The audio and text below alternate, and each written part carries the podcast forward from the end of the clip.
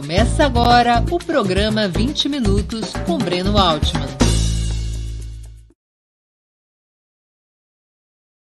Estamos começando mais uma edição do programa 20 Minutos. O tema de hoje: como Bolsonaro conquistou apoio nas Forças Armadas. Nós vamos debater o longo trabalho de Bolsonaro para se transformar numa referência institucional, tanto do Exército, da Marinha e da Aeronáutica, quanto das polícias militares, convertendo esses aparatos repressivos do Estado no principal núcleo de poder do seu governo. É sobre este tema o programa de hoje. Como Bolsonaro conseguiu apoio nas Forças Armadas. Isso é uma das grandes questões da atualidade, para nós compreendermos o que é o Bolsonaro. Antes de mais nada, só foi possível a Bolsonaro ter o apoio das Forças Armadas e das polícias militares por conta das características do Exército Brasileiro e da sua história. Temos que compreender o que é o Exército Brasileiro, temos que compreender o que são as Forças Armadas e as polícias militares para entendermos seu engajamento no projeto bolsonarista. Ao contrário do que ocorreu em muitos países capitalistas do mundo, o Brasil tem essa curiosa situação de que não foi o Estado a criar as Forças Armadas, foram as Forças Armadas que criaram o Estado. O Estado brasileiro, o Estado republicano brasileiro, nasceu sob a tutela das Forças Armadas desde 1889, desde a época da República das Espadas, desde Deodoro da Fonseca e depois Floriano Peixoto. Se nós analisarmos a história brasileira de 1889 até hoje, nós veremos que o tempo todo as forças, as forças Armadas, seja numa posição de destaque, seja numa posição mais recuada, as Forças Armadas foram o elemento fundante, o elemento fundamental, o elemento estruturador da hegemonia burguesa no Estado e na sociedade. Ora assumindo uma posição destacada, como eu já disse, assim o foi na criação da República, no combate às próprias dissidências militares, os chamados movimentos tenentistas nos anos 20, no golpe que tira Washington Luiz e, e permite a conclusão da Revolução de 1930 liderada por Getúlio Vargas, na Constituição do Estado Novo fascista em 1937, na derrubada de Getúlio em 45, na tentativa novamente de derrubar Getúlio em 54, um movimento que somente foi detido pelo suicídio do então presidente da República, no golpe militar de 64.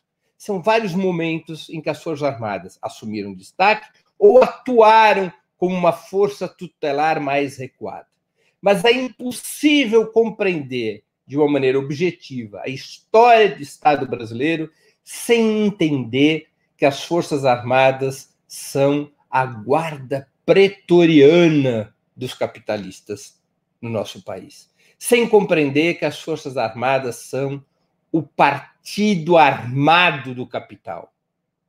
Sem compreender que que o mais importante partido da burguesia brasileira não são nem suas legendas eleitorais, nem mesmo seus meios de comunicação. O mais importante partido da burguesia brasileira é o Exército. Ali que se formula políticas, ali que se tem uma reserva de força nos momentos de crise. E o exército, ao longo da ditadura militar, estendeu suas pontes também para os estados, na forma das polícias militares. Lembremos que até o golpe militar, as polícias militares não existiam. Existiam as forças públicas dos estados. Elas foram militarizadas pelo regime de 64 e subordinadas ao exército. Portanto, a estrutura militar do país, além das suas três forças convencionais, o Exército, a Marinha e a Aeronáutica, também passou passaram a ter braços estaduais, com seus serviços de inteligência, com a sua hierarquia, com a sua disciplina. são cerca de 500 mil policiais militares no país e algo como 300 mil efetivos das Forças Armadas.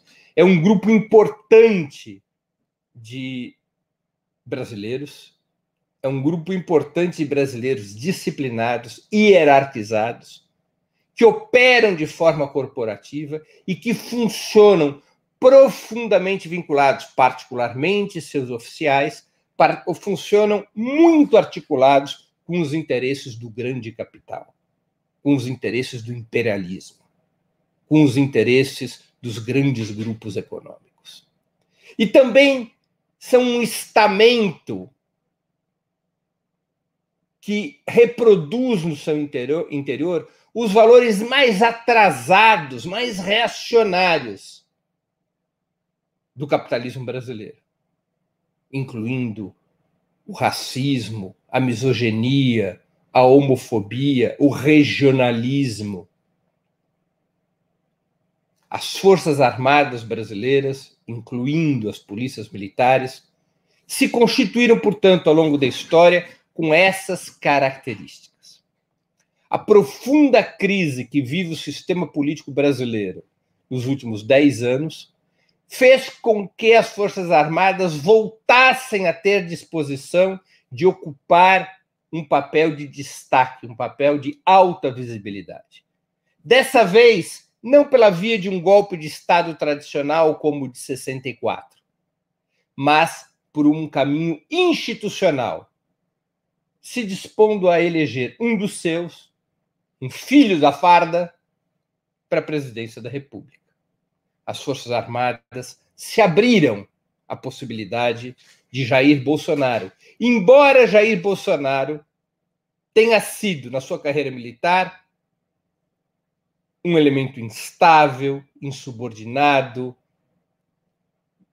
é, com muitos erros, com muitas falhas, com muitas contravenções na sua atuação como oficial do Exército Brasileiro. No início, as Forças Armadas, os generais, não davam muita bola a Bolsonaro.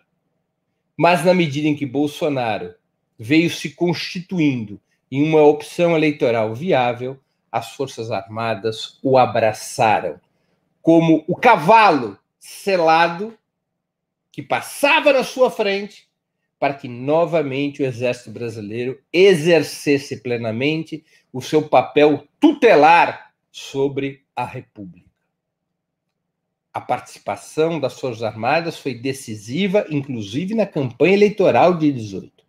Vamos nos lembrar de como interveio numa decisão do STF o general Vilas Boas, então comandante do Exército. Ele, por tweet, ele, por Twitter, ele diz claramente o STF, às vésperas que o STF julgava um habeas corpus que podia impedir a prisão do Lula, ele acena, ele pressiona o STF de que uma decisão favorável a Lula poderia causar um cenário de convulsão no país, na prática ameaçando a Corte Suprema, que se decidiu, vejam só, contra o habeas corpus apresentado pela defesa de Lula. Lembremos na cerimônia de posse de Bolsonaro como ele agradece a Vilas Boas, perdão, a cerimônia de transmissão do cargo de comandante do Exército de Vilas Boas para Pujol, como Bolsonaro agradece misteriosamente a Vilas Boas, não apenas cumprimentando por seu desempenho na carreira, por seu desempenho enquanto foi comandante do Exército, mas também dizendo que muito da sua vitória havia dependido de Vilas Boas, mas que aquele era um segredo que Bolsonaro guardaria até o túmulo. As Forças Armadas, portanto, é, estão historicamente vocacionadas a este papel, o do Partido Armado do Capital e o papel tutelar sobre o sistema político. Ao longo da história brasileira, jamais os oficiais de comando das Forças Armadas foram punidos por suas violações constitucionais, por seus golpes, pela sua participação nas torturas, na repressão, jamais, nem durante, as, nem durante a repressão contra Antônio Conselheiro, nem contra os tenentistas, nem durante a implantação do Estado Novo, nem nas suas ardilosas conspirações contra Getúlio, nem pelos crimes da ditadura militar. Eles sempre escaparam impunes deste processo. Sempre foram preservados pela burguesia exatamente por constituírem sua reserva de força, exatamente por constituírem a principal instituição da hegemonia burguesa no Brasil. Evidente que as Forças Armadas não são homogêneas. Ao longo da história, nós tivemos muitos militares dissidentes que tinham uma outra concepção nacionalista, democrática, até socialista, a começar pelos próprios tenentes. O mais importante dos líderes tenentistas foi Luiz Carlos Prestes, que chefiou entre 1924 e 1927 a famosa coluna Prestes, ou a coluna Invicta, que é, combateu pelo país por mais de 18 mil quilômetros durante esses três anos, perseguida pelos oficialistas, perseguida pelo exército, sem jamais ter perdido uma única batalha, embora tampouco tenha sido vitoriosa no seu objetivo de mudar o poder político, de derrubar o então presidente Arthur Bernardes. Nós tivemos também uh, oficiais que, durante a própria ditadura militar, se rebelaram contra o regime autoritário, como é o caso do capitão Carlos Lamarca, assassinado em 1971, há 50 anos, no dia 17 de setembro de 2021, é o cinquentenário do assassinato de Carlos Lamarca, é outro exemplo. E nós tivemos generais nacionalistas, generais democráticos, generais socialistas, até sob influência de Luiz Carlos Prestes, mas eram minoria nas Forças Armadas. Boa parte desse setor nacionalista e democrático foi varrido com o golpe de 64. Milhares de militares foram aposentados pelo regime militar. E depois do fim da ditadura militar, em 1985, não só a lei da anistia havia eh, impedido o julgamento dos oficiais envolvidos com a repressão, com a tortura e com o assassinato, não apenas a lei da anistia garantiu esse privilégio absolutamente amoral aos militares, como não houve qualquer qualquer mudança nas Forças Armadas, nem mudança de currículo, nem mudança no culto ao golpe de 64, nem mudança na sua doutrina, nem mudança na sua disciplina, nada. Elas puderam recuar para os quartéis incólumes. Isso foi preservado tanto pelo governo Sarney, quanto pelo governo Fernando Henrique, Collor e, Fernando, Collor, Itamar e Fernando Henrique, quanto pelos governos do Partido dos Trabalhadores, de Lula e Dilma as Forças Armadas nunca foram, nunca tiveram sua, uh, seu escudo corporativo violado. Elas puderam fazer o que quiseram, o que quiseram, puderam recuar como quiseram, sem punições, sem alterações, sem mudanças. Mesmo quando o governo Fernando Henrique estabelece o Ministério da Defesa e o governo Lula o implementa, mesmo assim, as Forças Armadas continuaram tendo enorme autonomia. Enorme autonomia. Na prática, o ministro da Defesa, ao invés de comandar as Forças Armadas, era comandado pelas Forças Armadas, pelos comandantes das três armas, que preservaram o núcleo entreguista e pró-fascista que dirige o Exército Aeronáutica Marinha Brasileira desde o golpe de 64, desde que o Exército a Marinha Aeronáutica foi é, varrida dos seus elementos mais progressistas. Esse núcleo entreguista e fascista é hegemônico. Todos os oficiais generais são entreguistas e fascistas? Não. Nem na Marinha, nem no Exército, nem na Aeronáutica. Mas o núcleo hegemônico é o núcleo entreguista e fascista. E por isso, o ambiente foi sempre favorável, potencialmente, ao trabalho de Jair Bolsonaro. E o que fez Jair Bolsonaro? Jair Bolsonaro, desde os anos 90, busca cativar o apoio das Forças Armadas, desde os anos 90. Ele o fez defendendo, em primeiro lugar, as reivindicações salariais das polícias militares. Bolsonaro sempre se envolveu nas lutas por aumentos salariais dos policiais militares, e, pela, e, e, e, por outros direitos e benefícios e privilégios dessas forças, especialmente no estado do Rio de Janeiro. Ao longo do tempo em que foi parlamentar, ele conseguiu constituir uma base eleitoral junto às polícias militares e junto aos oficiais das Forças Armadas, aos oficiais e aos soldados das Forças Armadas, em especial aqueles da reserva.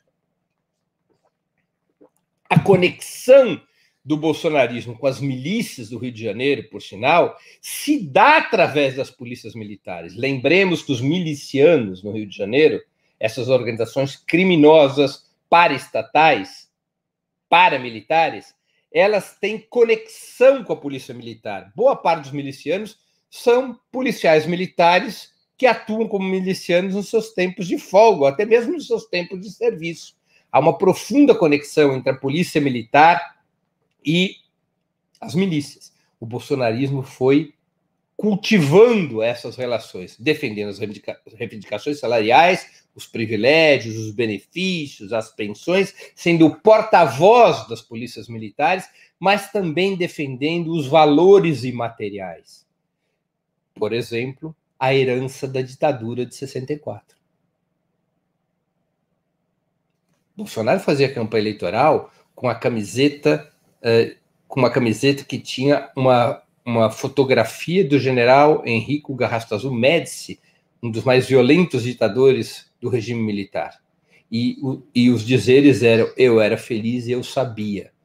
Ele sempre emulou a herança de 64 como meio de chegar a essa base eleitoral, buscando elevar a autoestima das Forças Armadas que no período imediatamente posterior à redemocratização, essa autoestima estava muito baixa, porque os militares tinham quebrado o país, além dos crimes de sangue que cometeram.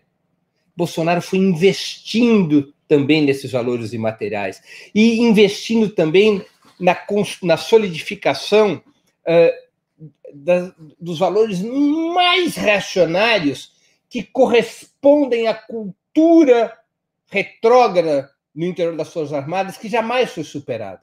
Basta ver uma foto do alto comando do Exército Brasileiro. Vocês vão encontrar algum negro no alto comando? Há mulheres no generalato brasileiro?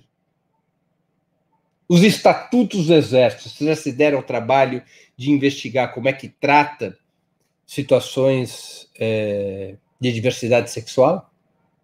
E Bolsonaro, então, foi emulando esse discurso racista, homofóbico, misógino, que casava com a cultura retrógrada desenvolvida pela própria corporação. E isso foi fazendo com que Bolsonaro tivesse pontes construídas, não tanto lá em cima com generais que possuem eventualmente maior nível de ilustração e educação, mas especialmente na média e na baixa oficialidade. Bolsonaro tem, foi construindo como deputado, depois como candidato e finalmente como presidente da República, ele foi construindo alicerces nas polícias militares e nas forças armadas, a um ponto tal que ele se transformou numa alternativa inevitável se as forças armadas quisessem exercer seu papel tutelar. Decisão essa que as forças armadas vão construindo a partir da crise de 2012, 2013. O próprio general Mourão, que hoje é o vice-presidente de Bolsonaro, que possivelmente é mais reacionário ainda que Bolsonaro, em uma declaração, quando ainda era general da Ativa, perguntado sobre a possibilidade de uma intervenção militar, Mourão respondeu: não está posto para agora, mas nós temos que operar movimentos de aproximação sucessiva que, que queria dizer Mourão com isso? Que as, as Forças Armadas já estavam dispostas a exercer na plenitude seu papel tutelar. Então, juntou-se a fome e a vontade de comer. As Forças Armadas, chegando à conclusão de que era chegada a hora de novamente as Forças Armadas reorganizarem a hegemonia burguesa no Estado, que cabia a elas tirar o país da crise política, tirar o país do comando da esquerda, depois do fracasso do governo Temer e depois do risco de que Lula, depois ficou claro o risco de que Lula poderia vir a ser novamente eleito presidente, eles tinham essa decisão de repor seu papel tutelar no Estado, casa-se essa vontade política das Forças Armadas com a emergência de Bolsonaro como um candidato presidencial viável. E se faz um casamento entre essas duas perspectivas. Bolsonaro, ao vencer as eleições, constitui um governo cujo principal partido são as Forças Armadas. E a principal base militante são as polícias militares. Eu vou lembrar vocês de um, de um episódio, de uma situação. Vocês devem, estar, devem recordar que em 2018, durante a campanha eleitoral, havia muita coreografia espalhada pelo país. As marchas de bolsonaristas na orla do Rio de Janeiro e em outros litorais, é, concentrações de bolsonaristas com coreografia, dançando e cantando de uma maneira estritamente disciplinada. Vocês acham que isso é possível sem inter... sem a atuação das únicas organizações do país que têm esse grau de disciplina, que são as Forças Armadas e as polícias militares? Ali já se fazia presente. Como vocês acham que se constituíram as redes de fake news via WhatsApp com tanta disciplina? Com uma disciplina superior a qualquer partido de esquerda. Ali nós também tínhamos as impressões digitais dos aparatos militares o, o neofascismo, essa corrente neofascista liderada por Bolsonaro, só pode ser compreendida se nós entendermos as relações entre essa corrente e as Forças Armadas e as polícias militares. Junta-se um terceiro fator, que não é o tema do programa de hoje, mas tem importância, que é o fundamentalismo religioso. O fundamentalismo religioso, ao qual também se abraça Bolsonaro, tem um papel importante na regimentação das polícias militares e dos soldados e oficiais do exército. Porque o fundamentalismo religioso dá uma conotação, provoca, cria um amálgama, provoca uma construção cultural e moral mais sólida para esses valores ultra-reacionários que constituem a cultura dominante das Forças Armadas bolsonarismo somente pode ser compreendido como um movimento que tem uma, uma mão nas Forças Armadas e a outra no fundamentalismo religioso. E isso constitui o núcleo duro da intervenção do bolsonarismo na vida política do país. O bolsonarismo somente ganharia a relevância que ganhou no momento em que Bolsonaro se transforma no cavalo das Forças Armadas para retornarem a um papel dominante na vida política do país. São mais de 6 mil oficiais da reserva e da ativa que hoje ocupam cargos de confiança. Nem na ditadura militar isso aconteceu. Nem na ditadura militar isso aconteceu. O general Pazuello é um general da ativa, o atual ministro da Saúde. E vários o são. Além dos que são da reserva e que ocupam papéis de destaque no governo Bolsonaro. Essa situação da emergência de Bolsonaro como a expressão da tutela, expressão institucional da tutela das Forças Armadas, revela, revela como a esquerda errou a não enfrentar a questão militar. A esquerda brasileira não enfrentou a questão militar na no pós-redemocratização. Aceitou o pacto de impunidade. Foi frágil na luta pelo julgamento dos responsáveis pela repressão, torturas, assassinatos durante a ditadura. Não fez uma campanha firme e forte, antes até de ser governo, para a remoção das, dos paradigmas doutrinários que haviam guiado as Forças Armadas nos anos da ditadura. Apenas o Partido dos Trabalhadores reagiu contra, reagiu com veemência contra o artigo 142 da Constituição vigente. E um dos motivos pelos quais o PT votou contra a Constituição de 88. O artigo 142 é um artigo tutelar, embora o ministro Fux tenha dito que não, é claro na Constituição, as Forças Armadas são responsáveis pela segurança e a defesa nacional e também pela defesa da ordem institucional, desde que convocadas por um dos três poderes. Vejam como o artigo é construído para abrir espaço constitucional para uma eventual intervenção das Forças Armadas. O PT votou contra a Constituição de 88 e um dos motivos foi este artigo, que é um artigo tutelar defendido pela burguesia brasileira. Naquele período, naquele momento, naquele episódio da Constituinte encerrada em 1988. Quando o governo, os presidentes Lula e Dilma tampouco quiseram ou puderam intervir para desmontar a questão militar. Os currículos continuaram iguais, o culto à ditadura continuou igual, o governo civil continuou sem interferir nas promoções, o governo não buscou promover generais democráticos e nacionalistas contra os fascistas e os entreguistas. Basta ver que o chefe do Gabinete de Segurança Institucional uh, uh, de Jair Bolsonaro foi o primeiro chefe da operação da MINUSTAH, o primeiro, o primeiro general brasileiro a comandar a força militar que interveio no Haiti durante o governo Lula. Basta ver que vários desses generais que circundam Bolsonaro tiveram posições de mando durante os governos Lula e Dilma. Os governos liderados pelo PT tomaram a decisão de não interferir na vida interna das Forças Armadas. Não houve mudança curricular, não houve mudança de doutrina, não houve promoção de militares mais próximos do projeto petista, as Forças Armadas foram tratadas como um estamento profissional e autorregulado, respeitando a exigência dos militares quando se retiram para os quartéis depois da redemocratização. Foi como criar jacaré no tanque, não é? Porque as Forças Armadas hoje intervêm com peso na vida política do país e são um dos sustentáculos de Bolsonaro.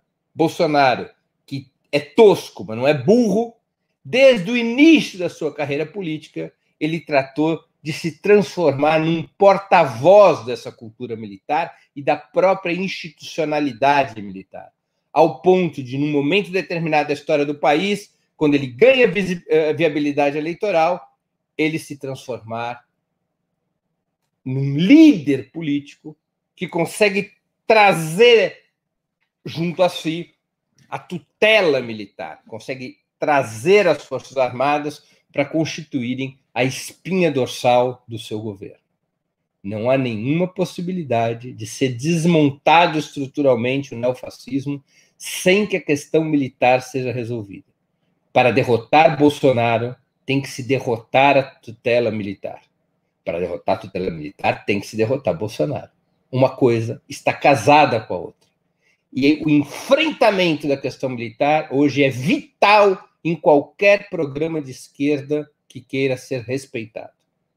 A questão militar tem que ser resolvida se o Brasil desejar efetivamente seguir pelo caminho da reconstrução democrática. As Forças Armadas brasileiras precisam ser refundadas. Doutrinariamente, hierarquicamente, têm que ser refundadas, ou nós continuaremos a ter uma democracia tutelada. E uma democracia tutelada é uma democracia manietada, amputada, controlada pelas instituições que servem aos interesses do grande capital de dentro e de fora do país. Encerra assim a exposição de hoje. E vamos agora às perguntas. Uh, Isa Castro, nossa anistia foi meia-boca. Ao tratar os militares torturadores desse jeito, fortaleceu os bozos. Isso não enfraquece a democracia? Tenho plena concordância, Isa. Foi exatamente o que aconteceu. O país paga muito caro pela impunidade dos militares que tiveram responsabilidade na tortura e nos assassinatos e na repressão durante o regime militar. Paga muito caro por esses, é, pelo exército brasileiro nunca ter sido obrigado a pedir desculpas à nação pelo golpe de Estado de 64. Paga muito caro por não ter havido mudança nos currículos das Forças Armadas. Paga muito caro pelas turmas que se formam na ANAN, na Academia Nacional, na, na Academia Nacional de Agulhas Negras, ainda poder ter como paraninfos, embora simbólicos, a ditadores como Médici ou como Geisel. Aceitar a autorregulação das Forças Armadas cobra um preço altíssimo do país. Antônio Carlos Veloso de Mello. É, a Revolução de 64 aconteceu porque havia iniciativa de sindicalização das baixas patentes e quebra de hierarquia. Pergunta: e agora? O que vemos não é isso? Olha, Antônio Carlos, é uma discussão um pouco complexa para ser feita nos minutos que nos faltam, mas eu não faria essa mesma afirmação que você fez, de que a Revolução de 64 aconteceu por causa disso. Um dos fatores que levaram ao golpe militar, mas secundários, foi o fato de que as baixas patentes se mobilizavam em favor do governo João Goulart e eh, se mobilizavam em favor das reformas de base. Isso significava uma divisão das Forças Armadas e os generais, majoritariamente vinculados a, um, vinculados a uma política entreguista, pró-capitalista, eh, a uma política fascista, essa maioria de oficiais das Forças Armadas não aceitava essa mobilização das bases soldados, sargentos, eh, tenentes, capitães em favor das reformas de base. Isso foi um dos fatores que leva ao golpe de 64, não é o fator. Não é? É, o que acontece hoje não é exatamente isso. Existe sindicalização das polícias civis, existem criação de associações, já existiam as associações antes, mas há um fortalecimento das associações das polícias militares, mas não há um movimento nas bases do exército parecido com o que houve pré-64. Né? Embora Bolsonaro atue o tempo todo para ter o apoio dessa média oficialidade. Bolsonaro tem na média oficialidade coronéis, majores, capitães, tenentes, sua base fundamental de apoio na, no Exército, especialmente no Exército. E esse apoio que ele tem na média oficialidade é que lhe, lhe permite exercer, é um dos fatores que lhe permite exercer forte pressão sobre os generais. Bolsonaro tem a maioria da média oficialidade a seu favor. E isso encurrala eventuais generais que gostariam de seguir por outro caminho. José Luiz Silveira Baloc. Existe dicotomia entre as Forças Armadas, maçonaria e fundamentalismo religioso? Não. A maçonaria ela tem uma influência grande na auto-oficialidade das Forças Armadas. Historicamente foi assim. Historicamente, do comando do Exército Brasileiro, mas também da Marinha e da Aeronáutica, a maçonaria tem um peso. Mas na base, nas polícias militares e da média oficialidade para baixo, o fundamentalismo religioso tem um peso maior do que a maçonaria. Isso tem muito a ver com o nível educacional, com a origem social. Lembremos que parte importante dos generais brasileiros tem origem nas camadas médias altas, ou até mesmo são filhos é, de latifundiários ou filhos de burgueses. Tá? Normalmente são filhos da classe média, baixa e alta, uh, e que na, no curso da sua vida militar, das escolas por onde passaram, eles foram estabelecendo contatos e vínculos com a maçonaria. Então, não há uma competição, uma, uma, uma, uma dicotomia entre essas coisas. A maçonaria também tem um peso na articulação, os setores reacionários da maçonaria, porque há setores progressistas, os setores reacionários da maçonaria têm um peso também nesse amálgama cultural reacionário que domina as Forças Armadas. É... Lucas Brito. Breno, até que ponto esse governo abarrotado de militares é bom e até que ponto é ruim para a burguesia neoliberal, PSDB, etc. Por que a mídia monopolista é tão moderada na crítica a isso? Olha, Uh, a direita neoliberal tem contradições com a presença dos militares no governo. Por um lado, eles consideram que os militares podem ser uma força de domesticação do Bolsonaro, que haveria um certo bom senso dos generais que impediria Bolsonaro de ir até o fim em suas intenções ultra-autoritárias. Na prática, a burguesia, os partidos tradicionais da burguesia, o que inclui os meios de comunicação, que não deixam de ser partidos, né? os meios de comunicação, como dizia Gramsci, hoje Gramsci faria 130 anos, Gramsci nasceu em 22 de janeiro de 1891, Antônio Gramsci, filósofo e líder revolucionário, líder comunista italiano, ele dizia que os jornais são os modernos partidos da burguesia. Na época do Gramsci, mal havia sido inventado o rádio, eram os jornais os principais veículos de comunicação. Ele dizia isso: os jornais são os grandes, são os partidos modernos da burguesia. É, eles olham para as Forças Armadas e acham que as Forças Armadas podem exercer um, um certo poder de contenção em relação ao Jair Bolsonaro. Haveria uma dicotomia, e eu acho que ela existe mesmo, entre o bonapartismo é, institucional, que é exercido pelas Forças Armadas. As Forças Armadas também desejam a transição para um Estado repressivo, para um Estado policial, mas sem romper com as aparências institucionais. Enquanto que o bonapartismo é, é defendido por Bolsonaro é um bonapartismo presidencialista, ou seja, concentrando nas suas mãos poderes acima das próprias instituições. Nessa dicotomia entre o bonapartismo institucional e o bonapartismo presidencialista, os partidos tradicionais da burguesia apostam fichas no bonapartismo institucional para conter o bonapartismo presidencialista. Por isso, a posição é ambígua. Não são muito simpáticos à presença de tantos militares, mas também não a criticam. A burguesia brasileira trata os militares como sua reserva estratégica e, portanto, atacam ao Bolsonaro, não ao papel que as Forças Armadas exercem.